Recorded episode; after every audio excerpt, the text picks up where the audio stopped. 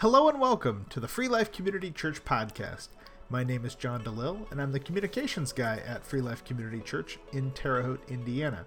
Each week, Senior Pastor Dan Willis brings a rich, detailed, and relevant message grounded in Scripture, which is recorded on Sunday mornings and made available for you right here. You can find more messages at freelifecc.com or in the Google Play and iTunes podcast app. Hey, if you've benefited from listening to these messages, we ask that you try to help us out.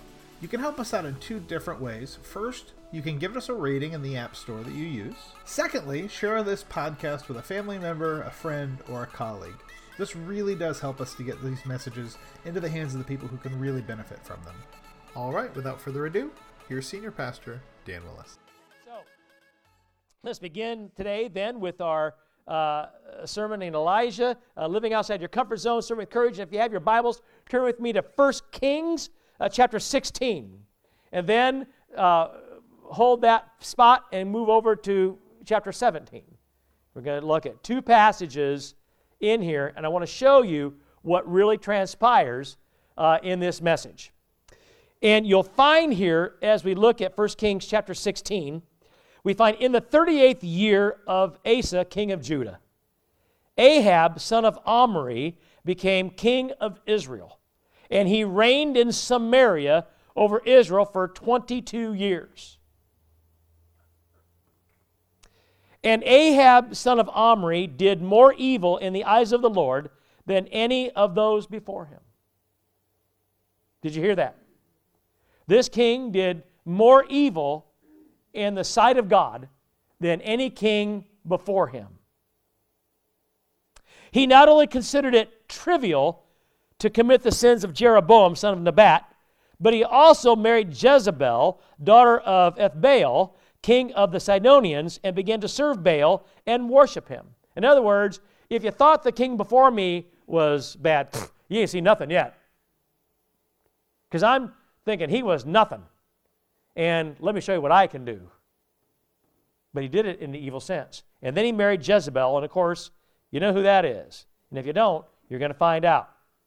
And so what did he do? Well, in 32, we find out he sets up an altar for Baal in the temple of Baal, and he built in Samaria, and he began to make an Asherah pole, and he did more to arouse the anger of the Lord, the God of Israel, than did all the kings of Israel before him.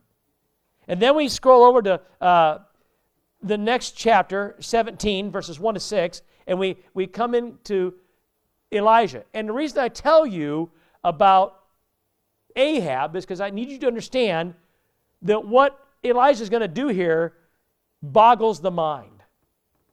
This guy, Ahab, was horrific. The worst king ever, the most evil. And Ahab is obviously the opposite of that, or I'm sorry, Elijah is the opposite of that. He's a prophet of God. And good and evil cannot coexist. Right? They can't coexist. Do God and Satan get along? Church, do God and Satan get along? No. And you can clearly see that one is controlled by God and the other is controlled by the enemy, isn't he? And here they are. One's a king and one's a prophet of God, and they're going to get together. And you, need, you needed to know why this is significant by seeing how evil this king is. And so now we pick up in verse 17 of or, or verse 1 of chapter 17. Now Elijah the Tishbite from Tishbe in Gilead said to Ahab, As the Lord, the God of Israel, lives, whom I serve, there will neither be dew nor rain in the next few years except at my word. Now get this. Here's this nasty, evil king who is basically shaking his fist at God and saying, I don't care who you are. I know who I am. And if you think that guy was bad and the one before him was bad, I'm going to put them all to shame. I'm as bad as it gets. It brings new meaning to bad to the bone. And everybody sing it. Bad. Right? George Thorogood and the Destroyers, yeah? This guy was bad to the bone and probably a little deeper than that, even. And here he is, sitting up there high and mighty in his kingdom, not realizing that God's letting him be there in the first place. And he's throwing evility in God's face. And here comes this upstart of God walks into the king's palace, walks into his throne room, stands right in front of him, and says, King, here's the deal. You might be bad to the bone, but clearly I have more stock and faith in my God than I do in you. And so here's what's going to happen it's not going to rain, and there's not going to be any dew. There's going to be no moisture unless I say so. You think about that, King? That took guts. Didn't it? This guy could kill you like that just because he doesn't like the way you look. Walks in and says that to him. And then we pick up, and here's what happens. Then the word of the Lord came to Elijah Leave here, turn eastward, and hide in the Kerith ravine east of the Jordan. You will drink from the brook, and I have directed the ravens to supply you with food there. So he did what the Lord told him. He went to the Kerith ravine east of the Jordan, and he stayed there. And the ravens brought him bread and meat in the morning, and bread and meat in the evening, and he drank from the brook. Now, friends, I'm thinking, you've got to be kidding me. Okay. You had the guts to walk into that throne room and tell the king that, and no man has the ability to know if there's going to be dew or rain or not. No man can say if there's going to be dew or rain or not, and not one man I've ever known, other than Jesus Christ himself, and clearly, up to Elijah's time, Jesus wasn't here, so could say, By my word will there be dew or rain. Now, one of two things has happened here. Either God has told Elijah that I'll tell you when there's going to be dew or rain, and you can tell him, and that's what he's trying to say. Or he's given Elijah the authority to call upon it when, he, when he's ready for it. Either way, God's in there, isn't He? Stunningly, God is there, and He had the audacity to tell the king that and walked out with his life. I got to believe that God protected him all the way out the door. And now God says, okay, so now go over here and hang out in this particular place. And if God had told me that, even today I would be thinking, okay, God, uh, wait, wait a minute. Go where? Do what? I'd be saying, God, what am I going to do there? You know, there's no shelter there, right? It's just a brook. I mean, I don't have my weapons to hunt or anything like that or any way to make food. And you're going to have the birds feed me? Really, God? Well, God, why, why can't I go over here? Why can't I go to this hotel over here? Or why can't I go over here and do this? Why, why can't I go to a relative's house? Why can't I go? I can hide there. Elijah doesn't ask him those questions. The Bible says he immediately goes. And the ravens do exactly what God says they will do. I've never been fed by a raven. I don't know if I could even handle that, to be honest with you. I mean, even if God told me He was going to feed me with the ravens, I have to be honest with you and tell you, I might say, You sure, God? Are, are, are we together here? And yet that's exactly what happened. And people say, well, you know, that's probably not what really happened. The Bible, you know, just, you know, it's paraphrased, so it, it kind of, well, no, it's not. That's what happened. And just because you and I wouldn't see that today or haven't seen it today doesn't mean God can't or wouldn't do that. Let me ask you a question. Could God ask the ravens to feed you and I today? Would they do it if He said it? The question is, would we accept it? Isn't it? Isn't that really the question we're all asking here? And so I began to think about that, and I thought, you know, we got to talk about this because that's living outside your comfort zone, isn't it? That would really, that would really do it. And, and he's serving with courage here. And so, a couple of thoughts. I had to bring some things to fruition to you. First of all, in this series based on Elijah, we're going to learn about faith. That's important. But we're also going to learn how different leaders have faith in different things because we're people, you know. And sadly, we also see how some only had faith in themselves. And yet, we all know that God wants us to have faith in Him and Him alone. Amen? And I think most of us believe that we know what faith in God is. And, and, I, and I sort of believe, no, I'm more than that.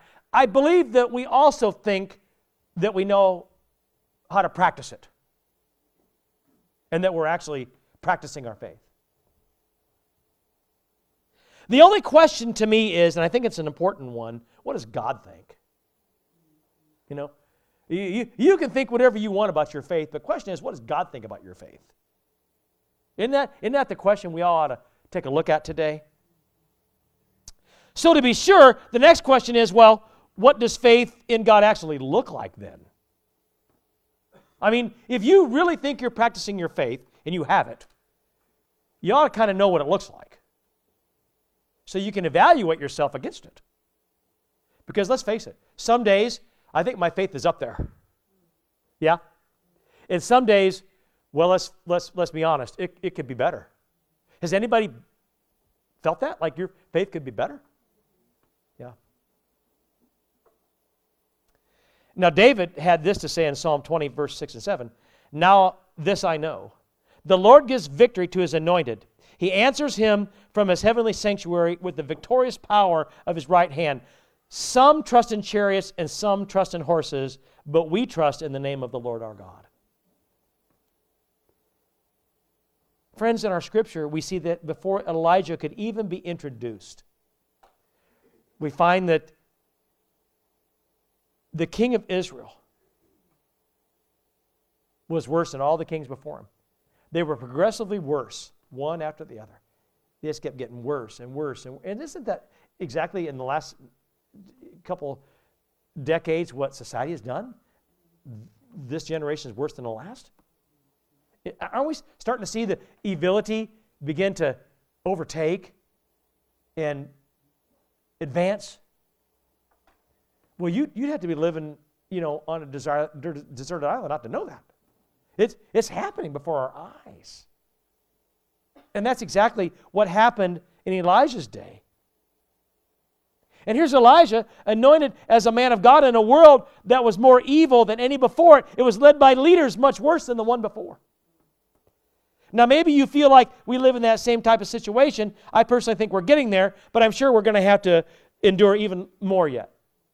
I, I, really think we're not, we're not there yet, but we're, we're moving there. But we, we haven't seen how bad it's going to get. If I believe the Word of God, and I do, that's, that's going to happen. So I guess what I'm saying, and the worst is yet to come. And still, here we are living in this time, and God expects us to serve Him with courage because He has anointed all of us with His Spirit. Did you know that? And I'm here today to, to, to inform you and, and, and coax you into this idea that maybe you didn't get that we're not like Elijah. Elijah, Elijah and his people, you know, were different. He was anointed by God, yes, but the people around him were not. Not like that. You and I, though, because of Jesus Christ and the power of the gift of the Holy Spirit, we're all anointed. Does God anoint us, according to Paul, with different gifts? Yes, He does. Some are called to be pastors, some are not.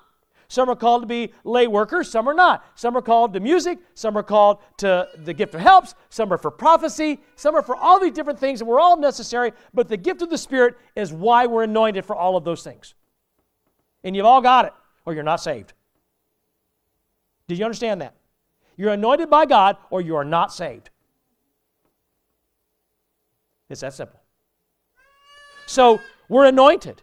And God expects us to act accordingly, doesn't He?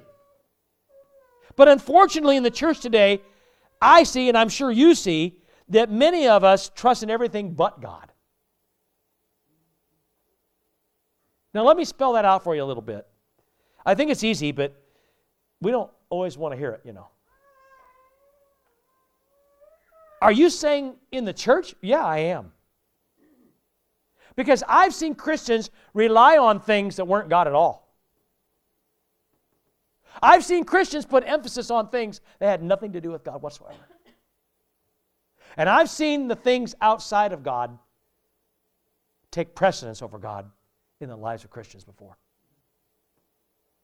And I'd be silly to think that I've never done it. Now, I'm not here to tell us how bad we all are. I'm showing us what God's saying we ought to be. And so I began to think about that, and I thought, you know, whenever we put our politics above God, that's a problem. We put our wallet and our pocketbooks above God, that's a problem. What I mean by that, when you are so worried about your finances that you'll vote for a candidate that's clearly unchristian, well, friends, what are we doing here? But I'm going to go to church and praise God. And I think God's going, you you praise me with your lips, but not with your life. And I think somewhere in the Bible it states that. Your lips are here, but your life is far from me. See, your spirituality has to be over everything, including your politics and your pocketbook. Your morality,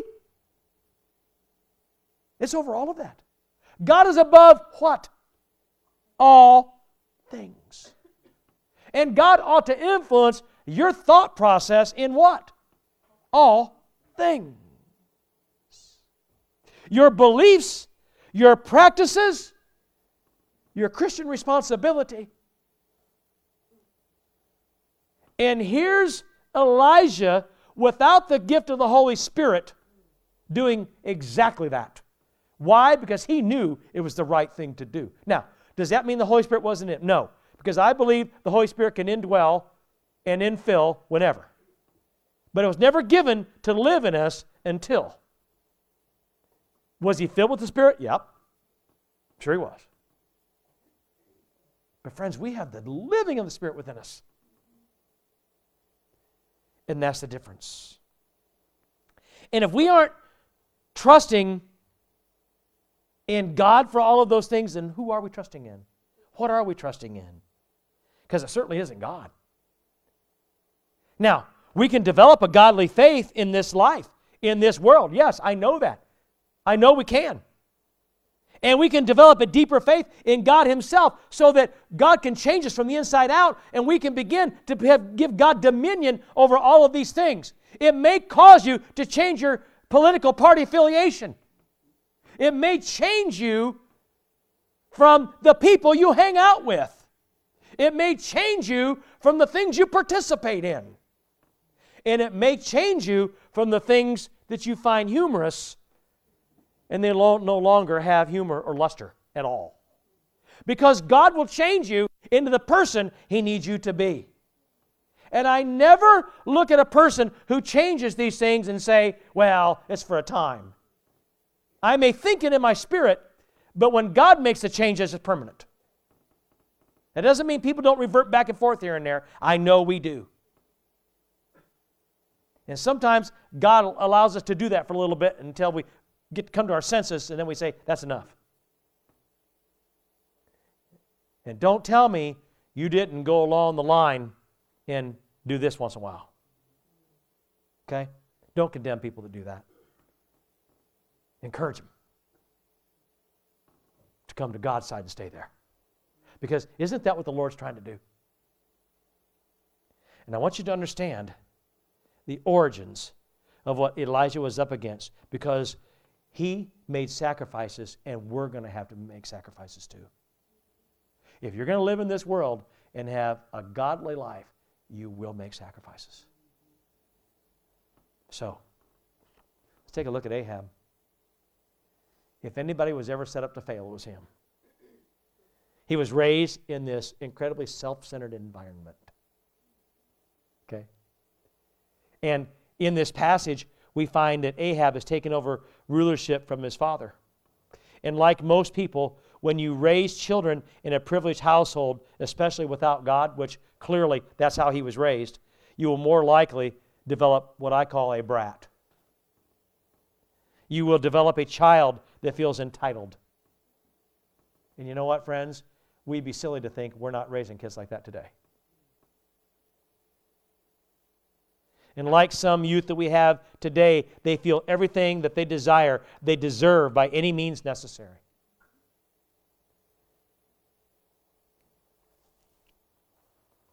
at the Sheriff's Chaplaincy Conference, uh, we teach a lot of different courses, a lot of different things.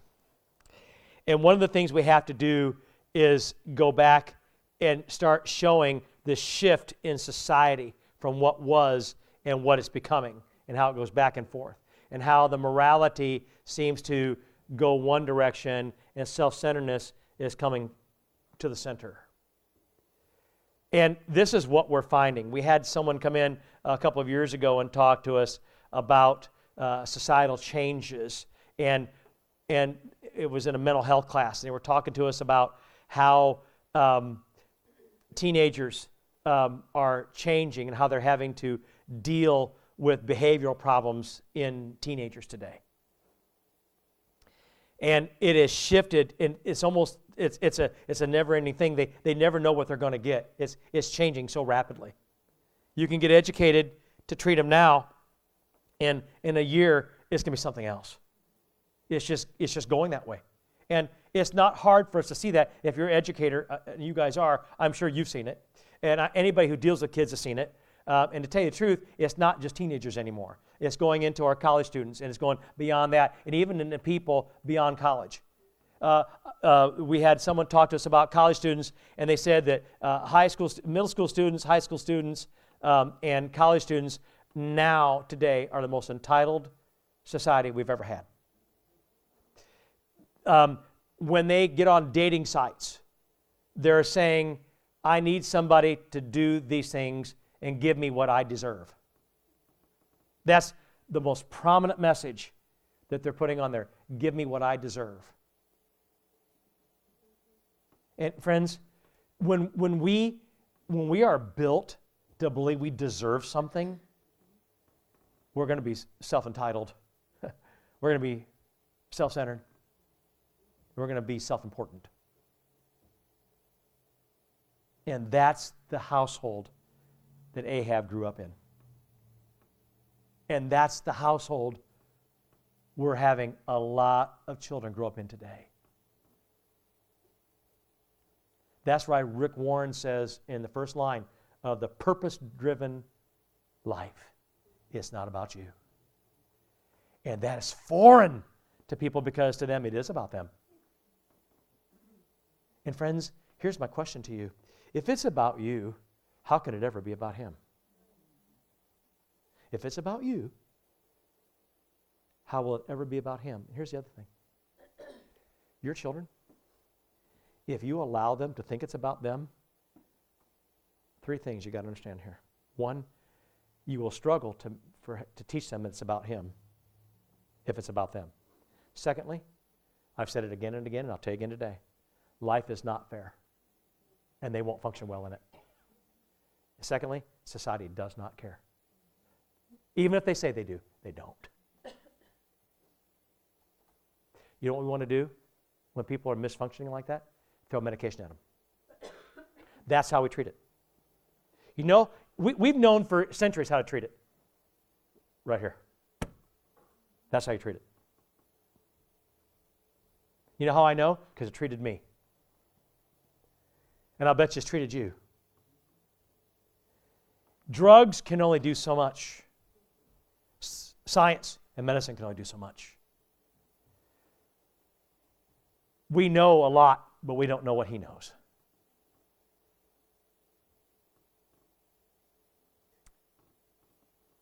You can't equate human life to a motor vehicle, but I'm going to do that today. I've had some things go wrong with vehicles that I've had, and I've gone to general repair shops. They couldn't figure it out. So when they couldn't, you know what I did? I went to the dealer or the manufacturer who made it.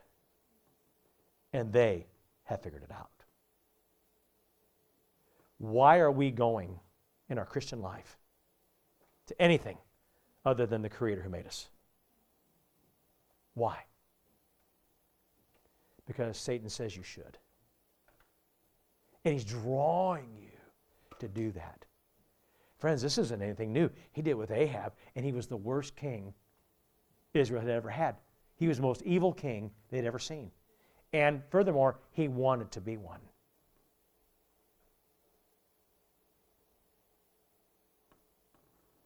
And as I began to think about that, I realized that Ahab grew up seeing and hearing about deceit and selfishness and self centeredness. And so there's no wonder he became who he was. Remember, people imitate what they see and what they value.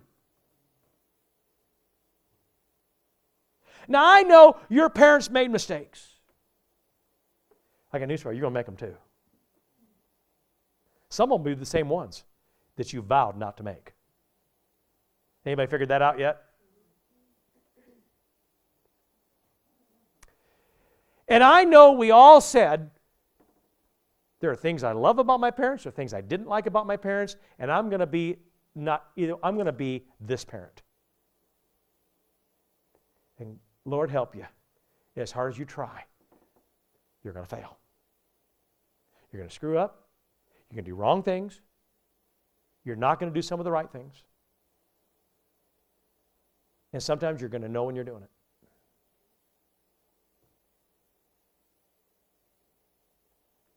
But there's some things you better get right. Because our world depends on it. It really does. And it's not what you think.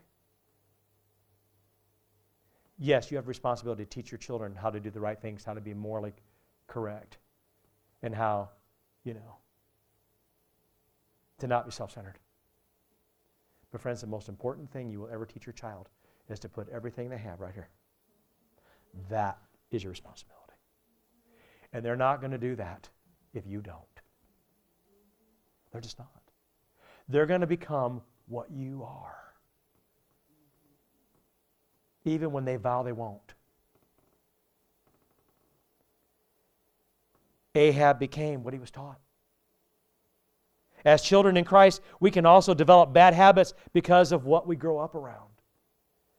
And with these bad habits, if they're not corrected and called out, we could continue to perpetuate this poor behavior. But God can bring any and everything to a halt or a change in our lives. And He's going to prove it to us. Ahab was set up to fail. More than that, secondly, he was connected to failure. When you look for evil, you're going to find it. Have you figured that out yet? If you look for evil, I assure you, you're going to find it.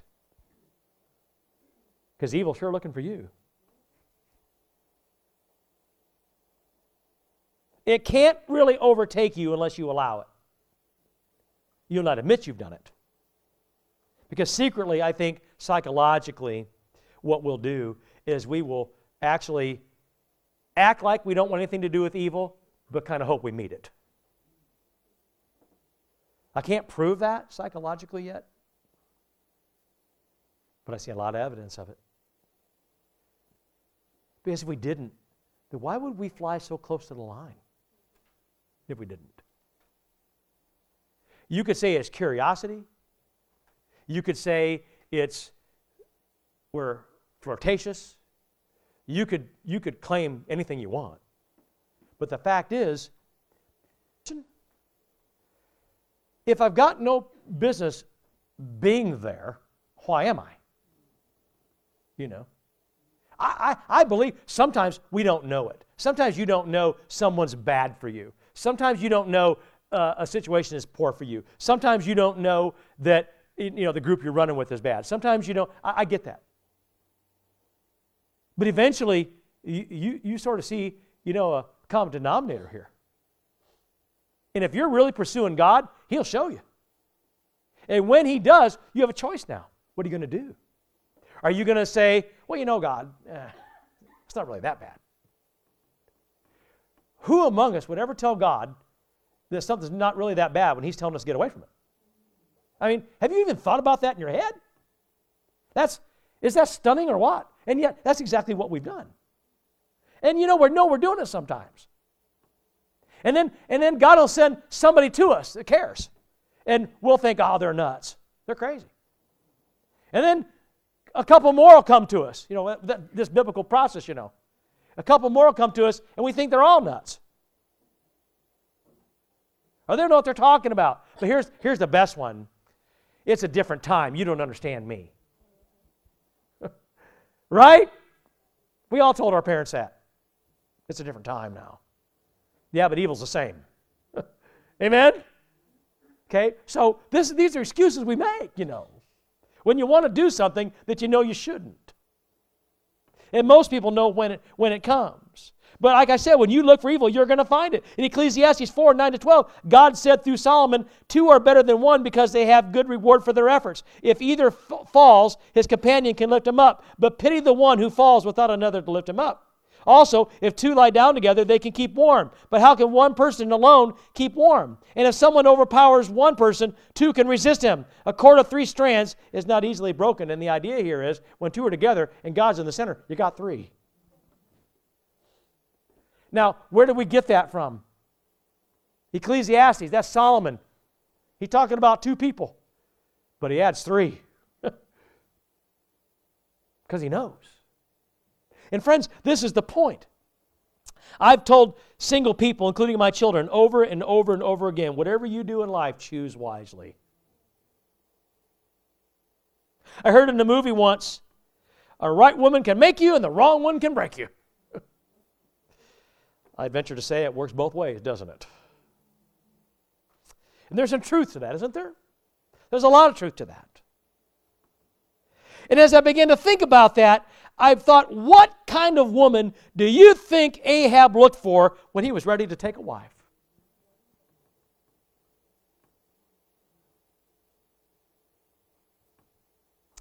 Well, he certainly didn't look for one that would have been a saintly type, did he? He looked for one that would be as bad as him or worse.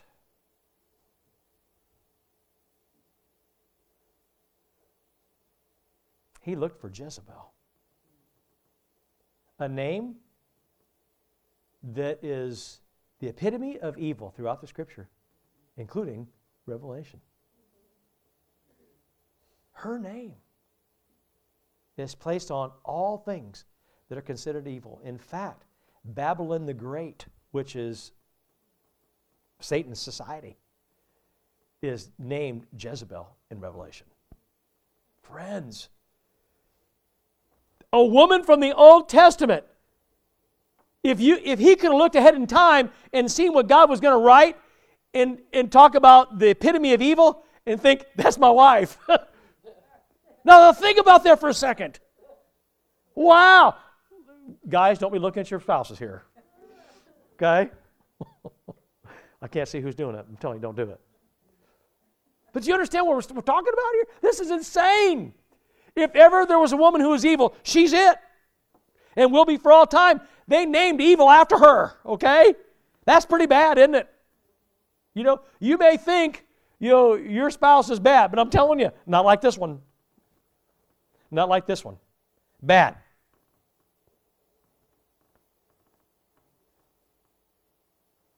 And I'm thinking to myself, you sought her? What kind of home did you really grow up in? What were you really exposed to? What did you really see in your house? What was life really like? And I'm thinking, as I look back at my childhood home, maybe it wasn't so bad. Because, man,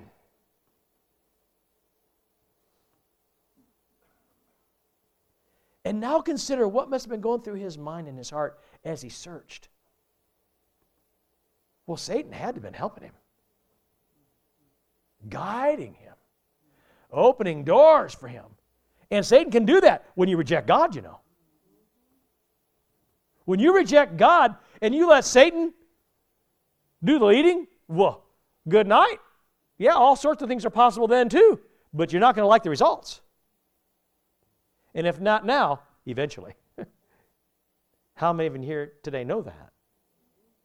Because I've been down that road before. Anybody been down that road before? I've allowed Satan to lead things in my life before. I'm going to admit it. Sometimes I knew it, sometimes I didn't. But I'm going to tell you, I know who leads it now. That's the point. And it's night and day. And that's exactly why when I went to my 30 year high school reunion, they had never seen me since graduation. and when I told them I was a minister, they laughed. Didn't believe me. I even had one guy take me aside and say, No, come on, man. Eh, what do you, you really do? You see, the, the change was so opposite. It was so different. And, and that, see, isn't that God though? Doesn't, doesn't God take you from death to life? That's a radical change. Amen? For some of us, the change isn't maybe quite so much. Maybe some of us were closer to life than we were to death, maybe, you know. And some of us were all the way in. Okay? I've got that checker past. I was all the way in, friends. I'm telling you right now. Okay? And God removed me from that and put me in the book of life. That's what He did. I'll bet you there's people out here today and online and at Mecca who could say, God took me out of death and put me into life just like that. He did it. Yeah? That's the difference. And Ahab has no idea, I don't think, what he's really doing here. We have to choose our relationships wisely. I need you to, I need you to pay attention here. I need you to listen to this. Because this isn't just about your spouse. And you young, you young folks, hey girls, girls, listen to me. Girls, I need you to listen to me. I'm not calling you out. I need you to listen to me. Every one of you is going to seek a boyfriend. Every one of you is going to seek a husband one day. Anybody else in here younger, not married? Okay, you guys. choose wisely. Because who you choose will define who you are. Whether you want it to or not, it will. Because when you're together, it's a strange phenomenon. We can't figure it out. None of us has figured it out. You start to act like the other, you start to even start to look like each other sometimes. Yeah? Who's noticed that? It's a weird thing. Nobody's ever going to figure it out. And I don't know, I don't know how to fix it all. But I'll tell you, choose wisely. Am I, if, if, folks, am I right? Do we do, choose wisely? Yeah? Okay. Ahab didn't. He did not. And I'll tell you something else. It's not just spousal. Ahab should have looked for someone who would have brought temperance to him, who would have shown him some restraint, who would have given him other options to see, but he didn't. Now, I don't believe the union between Ahab and Jezebel is exactly what God had in mind. But so often, the people we connect with will, either help us to be better or encourage us to be worse. Are you hearing what I'm saying here? The people we connect with will encourage us to be better or encourage us to be worse. They will. Just when one would think Ahab could not be any worse, he goes out and marries a woman who is even more deceitful and more cruel than he is. Sometimes, instead of connecting with people that make us comfortable, perhaps we should connect with people who challenge us to be and do better. And, friends, that makes me believe that we have to be conscientious about the company we keep. And I want you to think about this for a second. I want you right now, in your mind, Girls, this is you. And Carter, it's you too. And because you guys are in school. And it's for everybody zigzagging back and forth through here and all the way through here. It's every last one of you. You right now need to take a, a mental note, a visual note of all the friends that you have. Every one. And I want you to think about that when I show you a couple things here. 1 Corinthians 15:33 says, "Do not be deceived, bad company corrupts good morals." Friends, there's a children's movie out there called The Buttercream Gang. Uh, my kids had it. It was feature films for families. Uh, it was VHS. That's how long ago I saw it. Oh, okay, okay. Now, yeah. Yeah, VHS. I don't know if they've got it out again. It's an older style movie. But either way, uh, of course, uh, you know, how many of you, um, you have teenagers and young kids that you watch the animated stuff that they watch? Anybody do that? I, I, can, I can only take so much.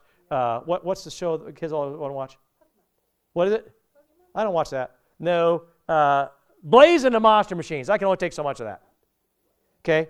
But they all watch these animated things. And so uh, this, this feature films for families, they came out and they had a Buttercream gang, and so we watched it. And it's about this small town group of boys who had, had a, a real friendly little gang, you know, and they, and they were wholesome. They had good families. They, they did good things for people. They were just a good bunch of boys. And one of them has to move with his aunt in Chicago. And the transition happens pretty quick. Before long, he's in, in trouble. He's in trouble with the law. Uh, he's, getting, he's gotten kicked out of school. He, they, they found something in his locker, and his aunt drags him in. She's had it up to here with him. And, and in fact, he even went back to hang out with his old friends for a little while, and they couldn't believe who he was. They said, What's the matter with you? Because he was this evil kid. And so, what does he do when he's back home? He starts uh, corrupting other kids, and it has this other little gang, and, and it goes against the kids he grew up with. And then eventually he goes back to Chicago, and he gets in trouble again, and his aunt says, You know, I've had it with you. He said, It wasn't my fault. Somebody from another gang set me up. She goes, That might be right. Maybe, maybe that did happen. Maybe you're not at fault this time. But what you did do is choose the wrong people to hang out with. And that's on you. So own it. Friends, you know when you're strong spiritually and you know when you're weak spiritually. You'll say you don't, but you do. You'll know when it's a daily thing where you're strong today and you're weak tomorrow. And you'll know when you're pretty much always not so strong and you could be a lot stronger, but you refuse to get there because you won't change things in your life. You know when it is. Don't tell me you don't know because God tells you when it is. And if He doesn't, you don't have Him. It's real simple. Okay? So I'm just laying it out there. Now, people don't like to hear the truth sometimes, but I'm giving it to you. And this is, this is where we're at here. You, you have a choice to make today. And when you're not very strong spiritually, you're going to choose the wrong people. And the wrong people are comfortable to you. But when you're strong spiritually, you know something's got to change, and you're going to have to be not only strong spiritually and wise, you're going to have to be courageous, and this is what this is called. And courage shows you to kill the relationship with those that are encouraging you to do the wrong things or keeping you from, from getting greater, stronger, higher, and better in Him. You want to know why the, the church is struggling today? Because we don't have the courage to turn off our poor relationships. And when we try to do that, this is what the world's going to say oh, you're cultish. Well, I got news for you. I know what cults are, and we're not one. We don't keep anybody out. We don't stop people from coming into our midst. Cults do. We don't. And we don't refuse anybody to leave us either. Cults do that too. We don't. So we're not a cult. The fact is, they just don't like it that we're going to lead a different lifestyle than they want. That's the problem. And I know what they're going through because I grew up in it. The only difference is theirs is worse than mine. And you know what? The ones come, their children, I don't know what culture they're going to have, if we're even still here. But I'll tell you this it's going to be worse than that one. And yet, God is the same. Have you ever noticed that evil is here, God is here, and society seems to be wherever it wants to be between the two? That's what happens. It always has been from the beginning of time.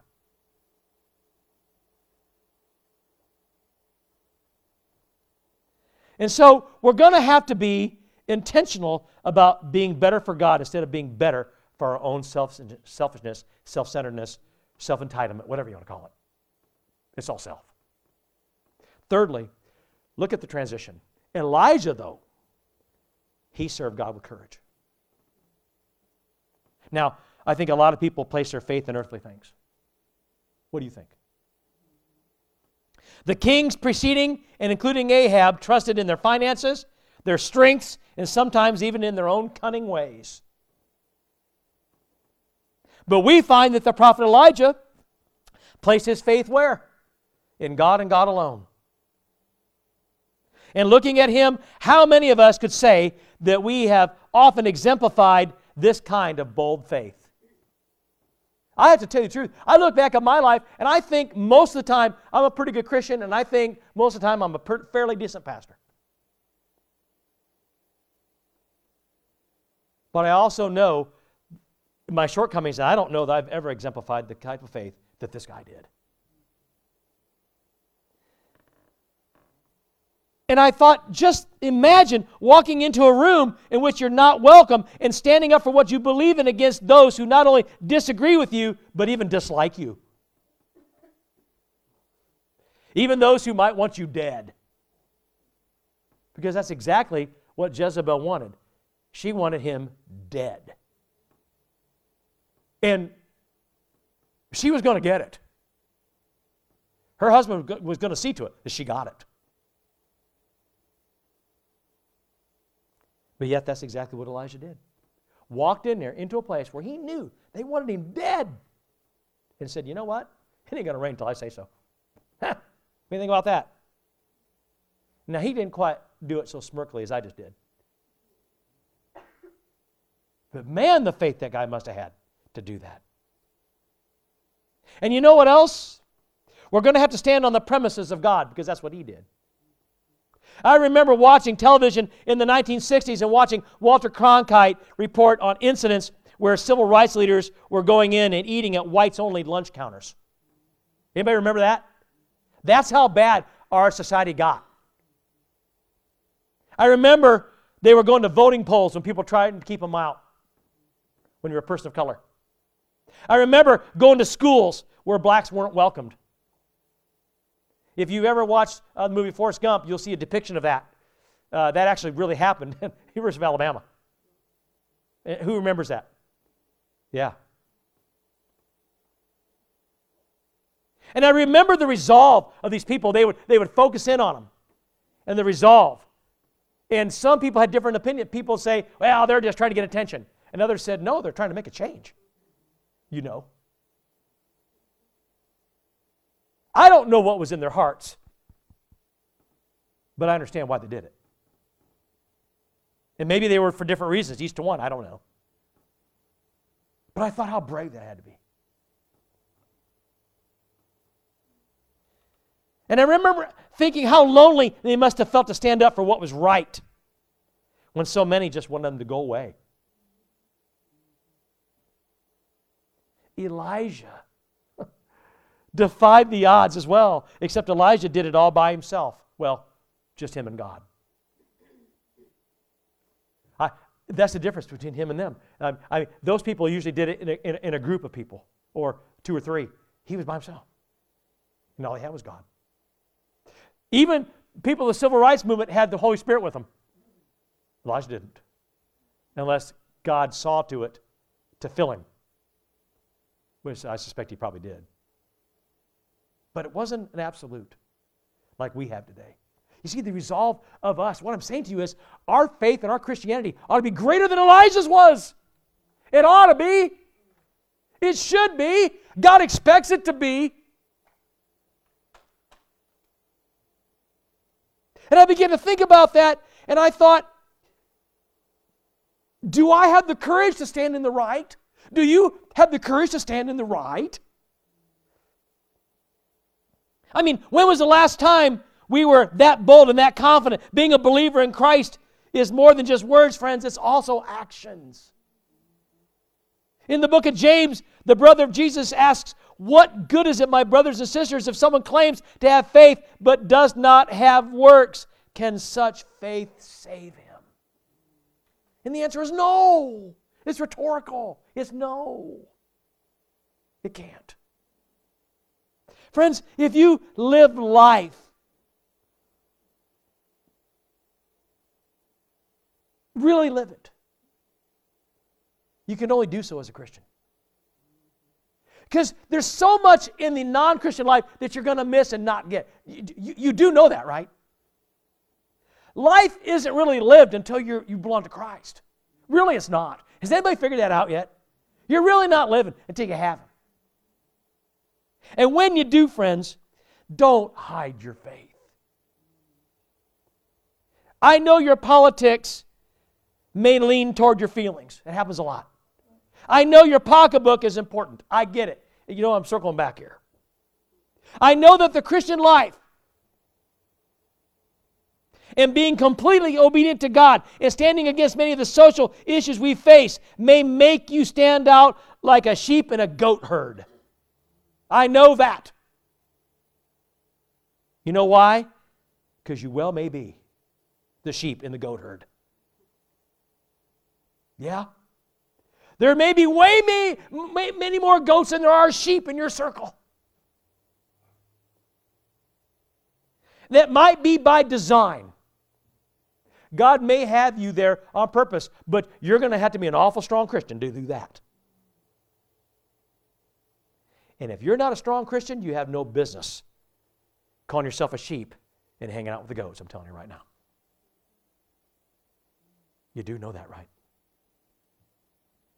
And if God didn't put you there, friends, get out. Do it now. Don't screw around, don't horse around, don't make excuses. Don't listen to the rhetoric they're going to throw at you. Get your eyes focused on here, let God draw you out, and get away from it. And you know what God will do? You won't be alone. God will bring you into a, a group of people in a life group, won't He, Mandy? Or in a church that cares. And you'll begin to fellowship. See, friends, you, you can't fellowship in the manner and way that you need to by coming to church on Sunday morning, and that's it. You can't do it. I'm to the point that I'm going to stop telling you or t- turn the blind eye when you think you can. I'm going to tell you you can't because I know you can't. And if you don't know you can't, then somebody ought to tell you that you can't. And if you won't listen to the person that's telling you that you can't, then I'm going to bring a couple more people and we're all going to tell you that you can't. And then you're going to have to say, well, they're all nuts. When you know we're not. Because I'm going to tell you, you think I'm nuts? Okay. Show me where I'm nuts biblically. That's all I want you to do. Take the Word of God out and show me where I'm nuts. Because I asked you to do more than come to church on Sunday morning. I ask you to be in a life group with people that care. You're going to tell me I'm nuts for asking you to do that? I don't think so. Because you can't biblically prove that, but I'll bet I can. I'll bet I can. You know why? Because God wants you in fellowship with people that care about you. He wants you in a cohesive unit to break bread together, to study the scripture together, to have fun together, to laugh, and to share each other's burdens, pray together, and have fun together. That's what God wants you to do.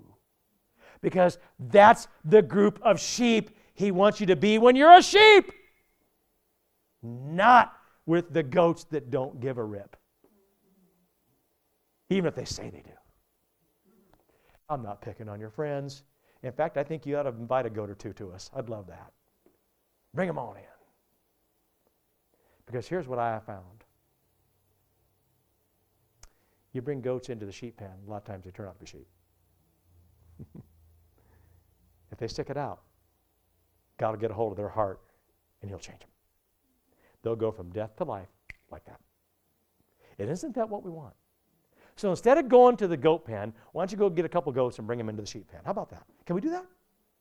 Listen, I, I can't believe that analogy can't you can't pick that up. Everybody in here can get that. And it doesn't matter if you're 90 something, 100 years old, or if you're, what are you guys, 11, 12, 13, something like that? I'm sorry, I'm, I'm getting out of the camera. How old are you guys? Okay. You, you guys can draw people into the sheep pen. Do you know what I'm talking about? they don't know. Anyway, parents, grandparents, you can explain it to them. Guys, you can do this. You can do this.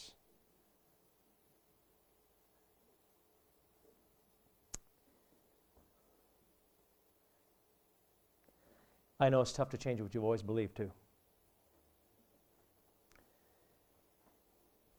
Had a person tell me the other day. I've been a par, uh, part of this political affiliation all my life. I just can't do it anymore. Good for you. Listen, I'm not trying to be political here. Don't hear me say that. But this individual found that the morality that he was attached to isn't biblical. He said, People are going to talk. I said, Who cares if people talk? You don't, you, you, you don't need to worry about what people think. Right there is where you need to worry. Right there is where you need to worry. And when his daughters said to him, Dad, how, how, how do we justify this when it's this? He said, he said I was speechless. I, I know what to say. It's hard to change what you've always done. I know that. But praise God, I did because God did it in me. See, I, I can't do it myself. I, I, I know I will fail, right? Because here's what will happen I'll try to reap all the benefits of being a Christian and, and want heaven, I promise you, but then I'm going to refuse to identify with the cross. That's what will happen. I'll refuse to identify with the cross, and when I've done that, now I'll start separating my life my political life, my social life, and my spiritual life. That's what I'll do, and people do it all the time. That's why the church is weak, because people aren't all in. We're in different categories at different times with different people in different situations. And you cannot. Because Jesus said, I will tell you, away from me, I never knew you. Friends, if you aren't all in, you are an evil doer. And somebody out there is going to say, no, and God's going to say, yes. Not my words, His. Christ himself said it. You don't tell Christ he's wrong. He said it. I know it's difficult to go against the majority. I get it. It's hard. But I assure you, in the last days, we will be against the majority. Who are you going to stand with then? If you can't stand now, you won't stand then. And like Elijah, we have to find that boldness and the courage to face those things that are not of God. And if that means I've got to change my political party affiliation, my friendships, if it means I've got to change my, my belief on my, in social issues, then so be it. So be it. And you know what, friends? You know how you're going to do it? Exactly how Elijah did it. Point four, and lastly, Elijah truly depended on God. And that's what you're going to have to do. Don't say you have faith, show it. In the final scene of this message, we see Elijah depending on God. It's a truly the it's, it is truly one thing to say we have faith and sometimes actually have faith when our foundational needs are already in place. But we see Elijah was without foundational needs because God took care of him. God sent him out into the wilderness with no food, no shelter, no water, and he obeyed, get this, without hesitation. He obeyed without hesitation. And right here, we see the differences in what Elijah trusted versus what Ahab trusted in. You can see these relationships throughout the Bible. I mean, y- y- you can. Cain and Abel, Jacob and Esau, Saul and David. Right? You see it. And I began to think on something for a minute. Sometimes, friends, you literally have to wait on God. And that's not easy. If you've ever waited on God, it's not easy. Is it? Nobody in here is going to say, oh, it's easy to wait on God. No, it's not. Because you want now, and God says, maybe not. And some of these things are very difficult, they're heart wrenching. Elijah literally had to wait on God. I'm sure he saw his resources dwindling, and I'm sure in his spirit he wondered how this was all going to work out.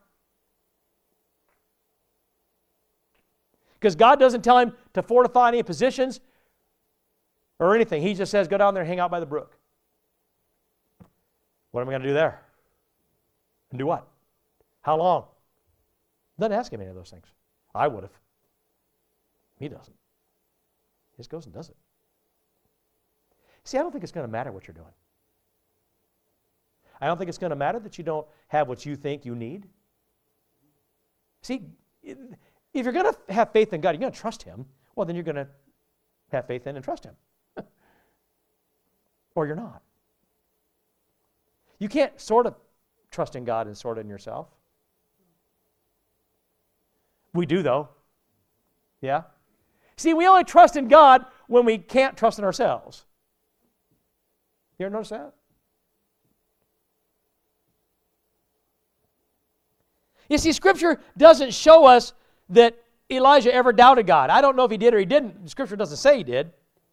But I know many of us start to worry if we hear that our company is downsizing.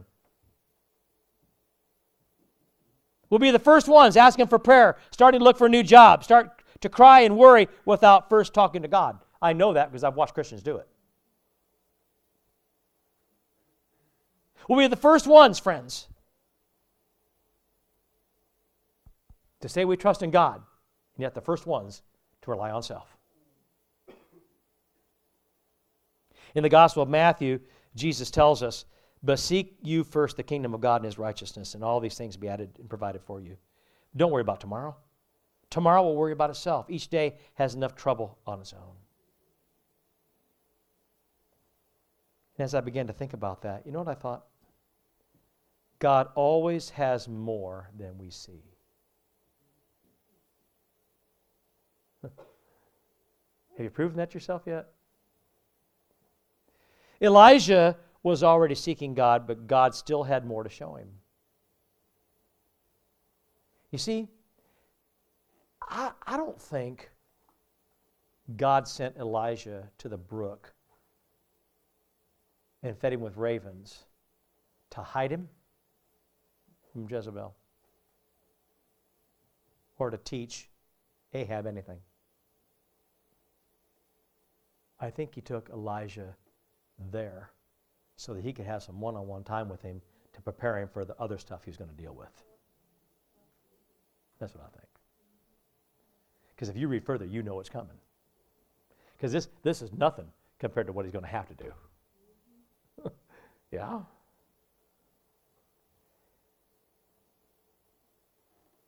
God needed to increase his faith and confidence in his Lord.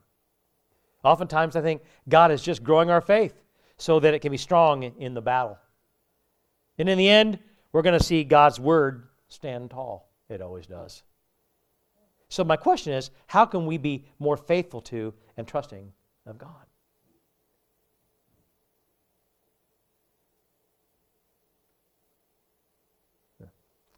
As our worship team comes,